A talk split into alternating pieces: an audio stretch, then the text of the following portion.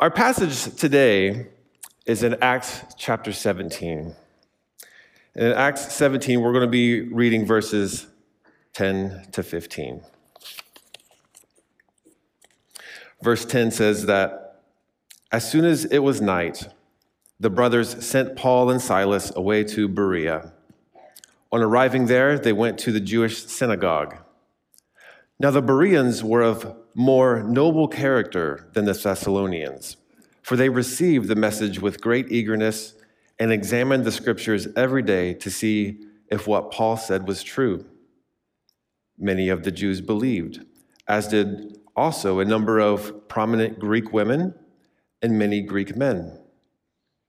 When the Jews in Thessalonica learned that Paul was preaching the word of God at Berea, they went there too, agitating the crowds and stirring them up. The brothers immediately sent Paul to the coast, but Silas and Timothy stayed at Berea. The men who escorted Paul brought him to Athens and left him with instructions for um, Silas and Timothy to join him as soon as possible. Well, it's, it's good to be with you today on this cold January morning, but I think it's a good day for a hot beverage, don't you think?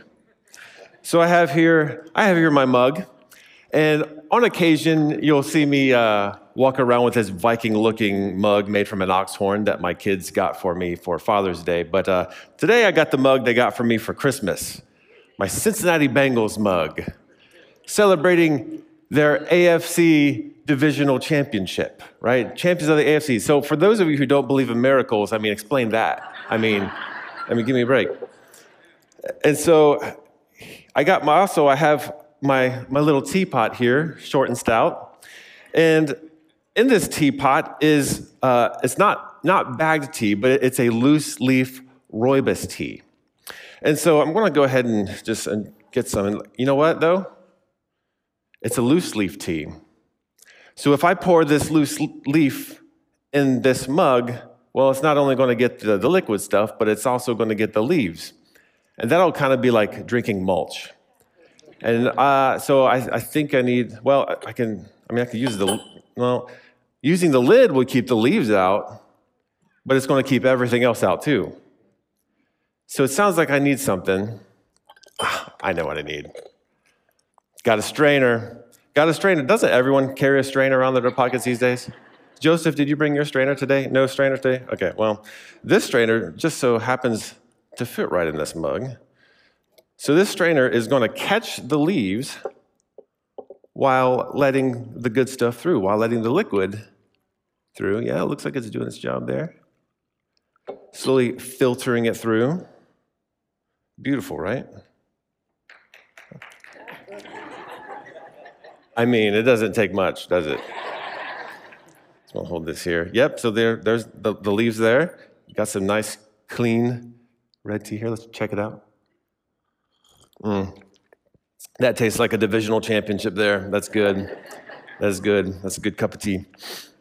Now, clearly, I didn't need to walk you through my uh, inner thought process as I poured a cup of tea, but I think it does um, serve as an illustration for a right and balanced way of being open minded. A right and balanced way of being open minded. Because at first, say, without the strainer, just having an open mug, that is a form of being open minded, but maybe it's a bit too open, right? Because if the tea and the leaves represent ideas being poured in, there's nothing to strain or filter out those bad ideas. So you're so open minded, it's this type of blind naivete, this sort of uh, gullibility, this, uh, you're just accepting ideas without, um, you know, with uncritical, unquestioning acceptance. There are some who joke that often freshmen who take their first philosophy course, say it's a 16 week course, they'll become 16 different things over the course of that thing. I'm a Cartesian this week or something, you know. So that's being too open. There, um, but then you have, with the lid on, that would represent being too closed minded. You're closed minded.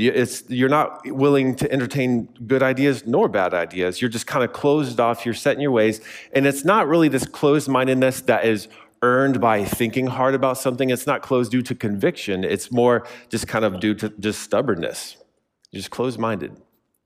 But I think the kind of open mindedness that has the filter in, it's, it's, it's willing to receive something, but it runs it through a filter. It's like, yeah, let's entertain that. Let's listen and let's see what measured up. We're going to hold this to a standard, so see what gets by. And so the strainer kind of acts like a bouncer at a club. It's going to let some things in, but it's going to determine who what gets in and what stays out. And and I think that has something to do with what we read today in, in the passage with the Bereans. It wasn't that they were completely open mugged, that they were so open minded and uncritically accepting and naive and just blindly saying, okay, that sounds good, let's go with that. But nor were they closed minded to say, like, you know, we don't want to hear any of that. But what they did is they, they received and they ran it through the filter. And their filter to see if it measured up was the Word of God. Specifically, these being Jews, this, this was the Old Testament scriptures. And as people of God, as people of the book, we too need to take whatever ideas are out there in the world and we need to make them measure up to the standard or see if they measure up to the standard of the Word of God. And this is true even when it comes to uh, Christian book, writ, books written by Christian authors or uh, books published by uh, Christian publications. We still need to be sure that those are measuring up and, and reading those through the filter of the Word of God. I often assign reading to the form interns, the people part of the, the form internship. I, I'm assigning them homework all the time, reading or videos, and I say to them, look, there's going to be probably quite a few good ideas of what you'll read, but there might be some things that you don't completely agree with or things that you might not believe are completely biblically uh, well argued for. Um, but don't let that one or two things you disagree with completely overshadow all the other good things that you learned from this. So I say to them, chew the meat and spit the bones. Chew the meat and spit the bones. Uh, it's kind of like if you go dragnet fishing, you're going to catch quite a few fish, but you're also going to catch an old boot and bicycle tires as well. But don't toss out the whole catch for the sake of the boot and bicycle tires. Just get rid of the boot and the bicycle tires. Uh, an example of this came to mind just this past week. Um, my wife is a home educator, and she was schooling our children one day, and she was reading to them a book called The Life of Our Lord, and really kind of a, a paraphrased, intended for children, uh, a lot of the things that we read about Jesus in the Gospels. And it was actually written by Charles Dickens. Uh, Dickens wrote this for his kids, and as she's reading, there were a lot of things that sounded familiar. I was like, yeah, that's, that's a pretty good paraphrase of that story. But every now and then, there would be this kind of what I don't know if I could call it Victorian folk theology kind of creeping in there. And my wife would stop and she, she would say, Now, kids, is that true? And they're like, No. See, we're teaching them to think critically, right? Uh, chewing the meat and spitting the bones. It'd be things like he would suddenly stop and say, And Jesus taught us how we could be good so one day we could become angels in heaven. It's like, well, there's more to it than that. Knowing what we know of Scripture, it's not about being good, it's about being forgiven. And of course, we don't become angels and, and all that stuff. So that's an example of chewing the meat, spitting the bones, running something through the filter of the Word of God.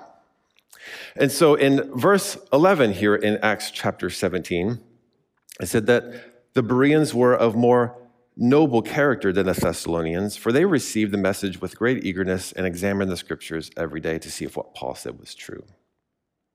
It says they received Paul's teaching, they received Paul's word. And again, they received it in such a way, not that they were a completely open mug, but they, they, they ran it through a filter. Um, and it's interesting, the word here is it says they were more noble more noble. I believe the the Greek word is where we get the name Eugene. Anyone, any Eugenes in here? Well, it's it's it's it's a word about being noble. And but noble here isn't, of course, talking about bloodline or, or coming from a certain pedigree, but it's about being noble in character. So I'm curious, though, what what is noble about being rightly open-minded? Well, I think it has something to do with humility. Because when you're open minded in this balanced way, you're, you're saying that maybe I do have something to learn. You know, you're, you're teachable. Whereas being closed minded, it's not very humble. You think you know, you already know all that you need to know. So they received Paul's teachings. And of course, throughout history, there have been pockets of those who have claimed uh, Jesus where they've been on both in both ditches, you know, being either too open-minded or being closed-minded. An example of closed-mindedness happened, of course, during the Renaissance with the issue with Galileo. Galileo, of course, was a scientist. Um, actually, yesterday was um, the anniversary of his death. Um, but he was a scientist, and he was something funny. Are you good? It, it's a weird fact. I happened to look it up yesterday. I'm not full of this encyclopedic knowledge that I happen to know when people die. I just so happened to read it and say, that's today. So, Galileo, of course, was a scientist who supported um, the, the um, Copernicus' theory of a heliocentric solar system, meaning the sun is the center of it and everything moves around it. Whereas the common notion of the time, though, um, following Aristotle, was a geocentric view of the universe. And of course, so the scholars of the day, um, the scholars and, and, the academic philosophers were kind of against Galileo. And in fact, they even incited the church, go like, hey, go get your boy here and correct him, because the church had also adopted this um, view following Aristotle of the, the Earth being the center of the solar system. But then what they would do with that is they would make it not only a philosophical issue, but they would make it a theological and biblical issue by kind of having some of these proof texts to go along with it.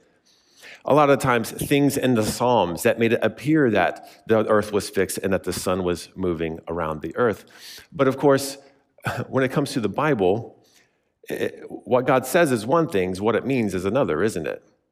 We have to have certain skills, and that takes work. And it doesn't take an advanced degree or anything like that. Anybody can do this, but proper biblical interpretation does take some work and it does take some skill. And so perhaps a lesson we can learn here is that we shouldn't have such a wooden reading of Hebrew song lyrics. But that, but that, so their minds were completely closed off to it because of a preconceived assumption they had.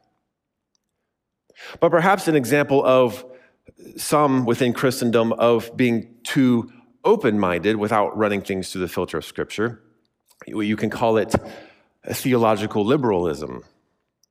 This kind of liberalism that was first formed in the uh, 17th and 19th century by philosophical romantics, uh, but was later popularized by people who called themselves modernists in the 20th century. Uh, a popular preacher whose name was uh, Harry Emerson Fosdick. Fosdick called himself a Baptist who preached in New York City. And one day, he, in 1922, he preached a sermon called Shall the Fundamentalists Win? Now, what he meant by fundamentalist at that time were uh, what we would call evangelicals today, people who said that there are certain fundamentals of the faith that we cannot compromise on, things such as the virgin birth, things such as the literal return of Christ, the inerrancy of Scripture, and Christ's bodily resurrection from the dead. But Fosdick, as a modernist, says no, we need to make the Bible more palatable for modern people. And of course, modern people are more scientific. They're not going to believe in things such as the virgin birth. And so we don't need to take these things, you know, uh, at face value, but you know, there's a, a, maybe a deeper spiritual meaning to them. And that's essentially what he was preaching. And it's not as though he was this um, kind of fringe preacher that no one ever heard of. Fosdick was really popular, really influential. In fact, uh, John Rockefeller had this sermon published and printed and, and sent over 100,000 copies to preachers all over the country to read. Uh, Fosdick was popular enough to have bestsellers, and he made the cover of Time magazine twice. And he was majorly um, a major influence in the life of someone whose birthday we will celebrate uh, almost in a coming week, Martin Luther King Jr. Now, we totally stand in agreement with Dr. King about um, the image of God, about uh, racial equality and the equality of all men. But of course, King followed Fosdick in this kind of theological liberalism at his time at Crozer Theological Seminary, where in his essays and in his papers, Dr. King wasn't too good on things like the virgin birth or the um, physical bodily resurrection of Jesus, thinking of these things as more just in a spiritual sense and not actual.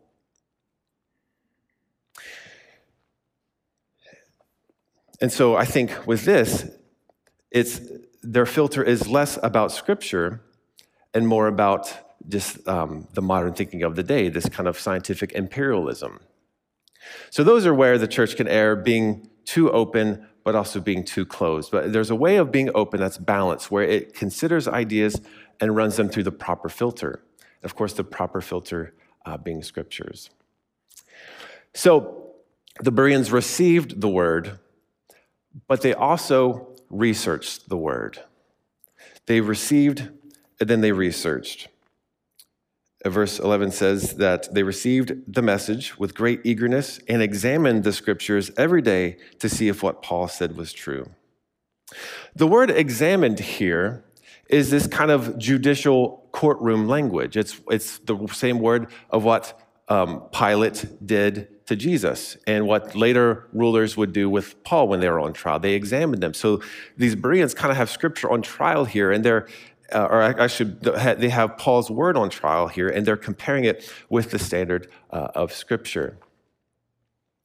Now, what was Paul's message to the Bereans? Here it just says, you know, Paul, uh, Paul's word.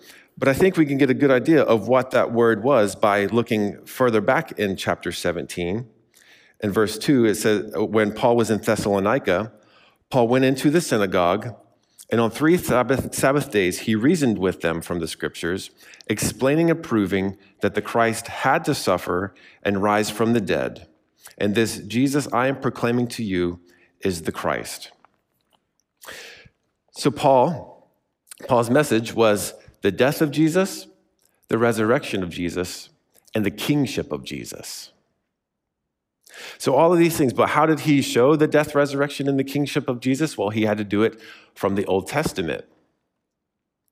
But it's as Jesus says, you know, at the end of Luke, you know, these, these scriptures testify about me. And he's like, did you, eh, to the disciples he's walking with to, on the road to uh, Emmaus, did, did you not know that the Christ had to suffer before entering his glory? Now, unfortunately, there's no one verse in the Old Testament that says the Christ will suffer and then be, be raised, but it's a number of things. It's, it's a number of texts that come together and different patterns of Scripture. So you have to wonder what did Paul use? What, what scriptures did Paul uh, point to? What did he use to argue with? Um, did Paul go to Genesis 3, talking about the seed of the woman who would crush the head of the serpent, one who would come and defeat evil but yet receive a wound himself? Did he talk about the Passover lamb whose blood rescued the people uh, from destruction and led to their liberation? Or did he mention something like Psalm 22, which begins, My God, my God, why have you forsaken me? Words that Jesus quoted on the cross which later talk about, they have pierced my hands and my feet. Writing this, David writing this hundreds of years before crucifixion was even invented. Talking about people gambling for his clothes. Did he mention Isaiah 53? They have, um, he was pierced for our iniquities, he was crushed for our transgressions, and by his wounds we are healed. Talking about one who would be buried in a rich man's tomb. Did he talk about how God would not let his Holy One see decay, pointing to the resurrection? Paul used that. He uses that in Acts chapter 13. But it seems that there must have been a way that Paul, through the Old Testament, was giving, as if he was giving them pieces of glass to form a mosaic.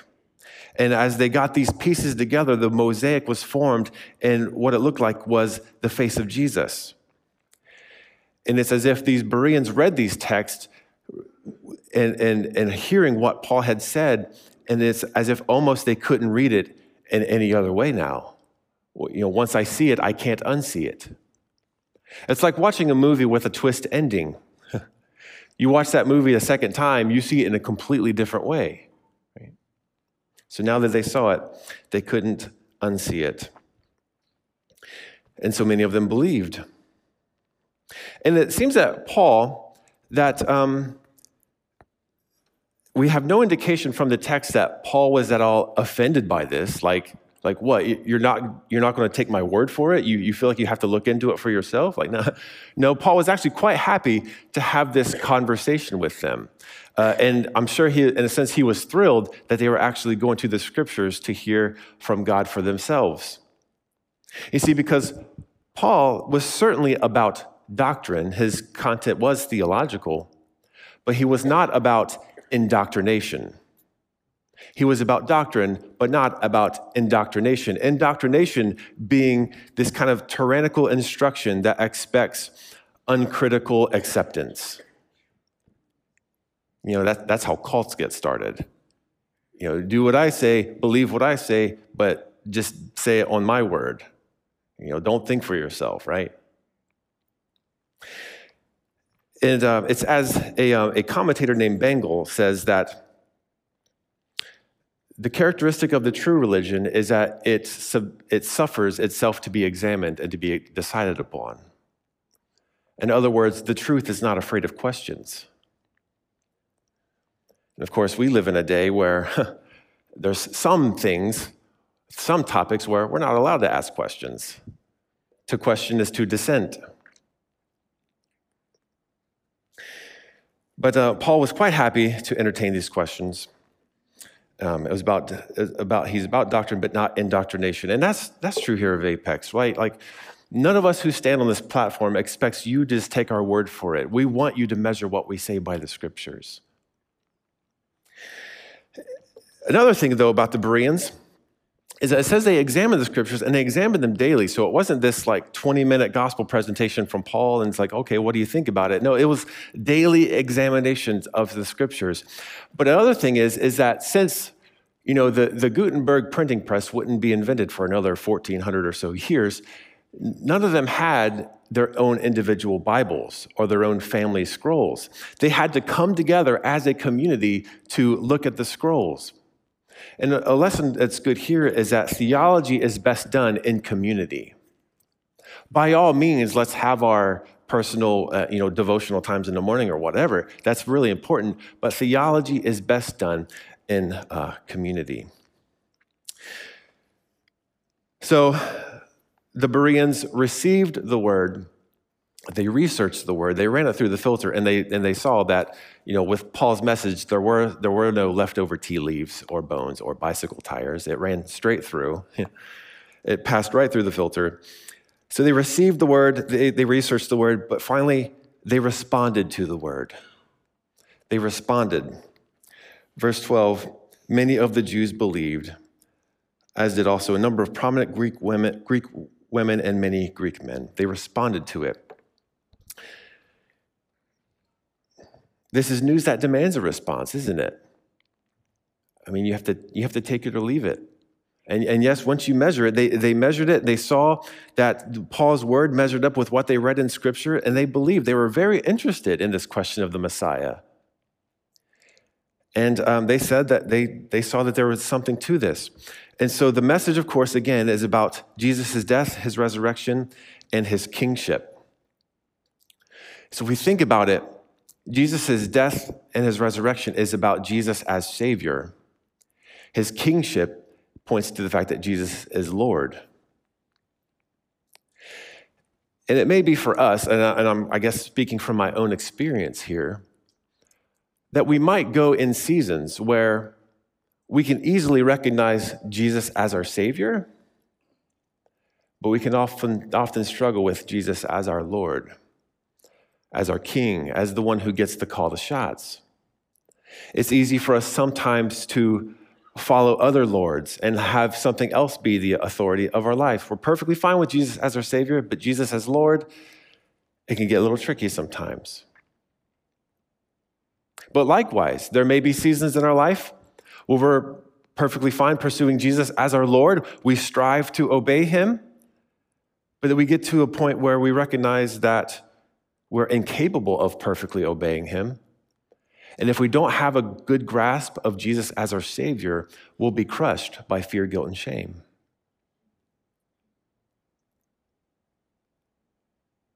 So we need to recognize Jesus both as Lord and as Savior. And the Bereans recognized it, and they were able to see that through the Word of God.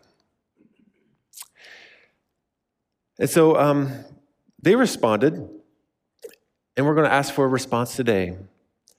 So um, I'll go ahead and invite the band up whether we're ready. Uh, it's now time for response time, and you know how this goes. This is um, a, a, time, a kind of bit of a pattern we've uh, established here of expressing internal realities with um, external responses, an external move.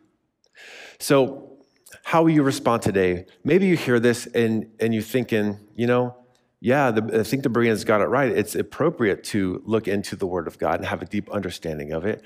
And a lot of us are thinking at the beginning of the year, you know, how we can better um, have, a, have a grasp of the Word of God and what we'll do.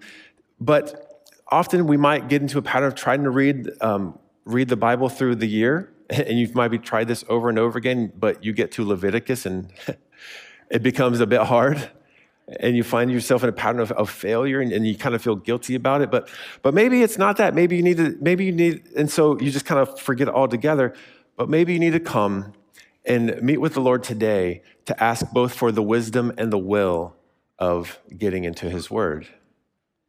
The wisdom and the will. Lord what should my pattern be? Where should i read? Where should i go? And conform my will to yours.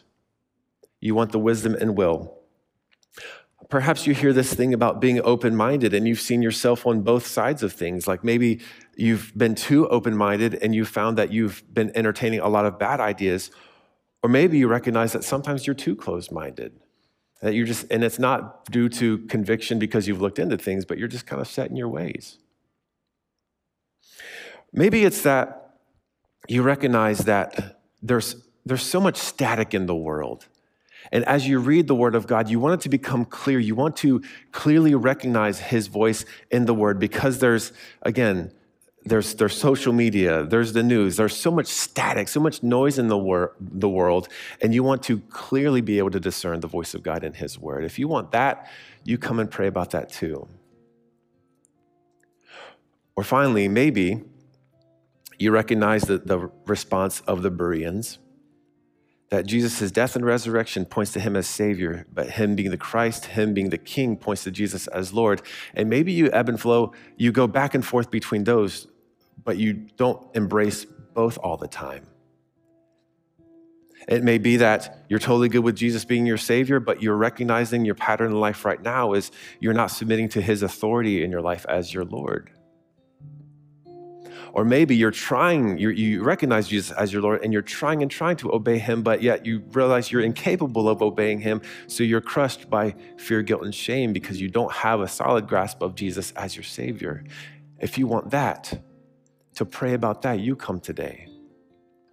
These middle carpets, these middle three up front here are for people who are invite others to pray with them. The outside carpets, those are more for people who just kind of just want to be alone, just just them and the Lord today. So Consider these things as we consider what Paul did in Berea, and let's respond today.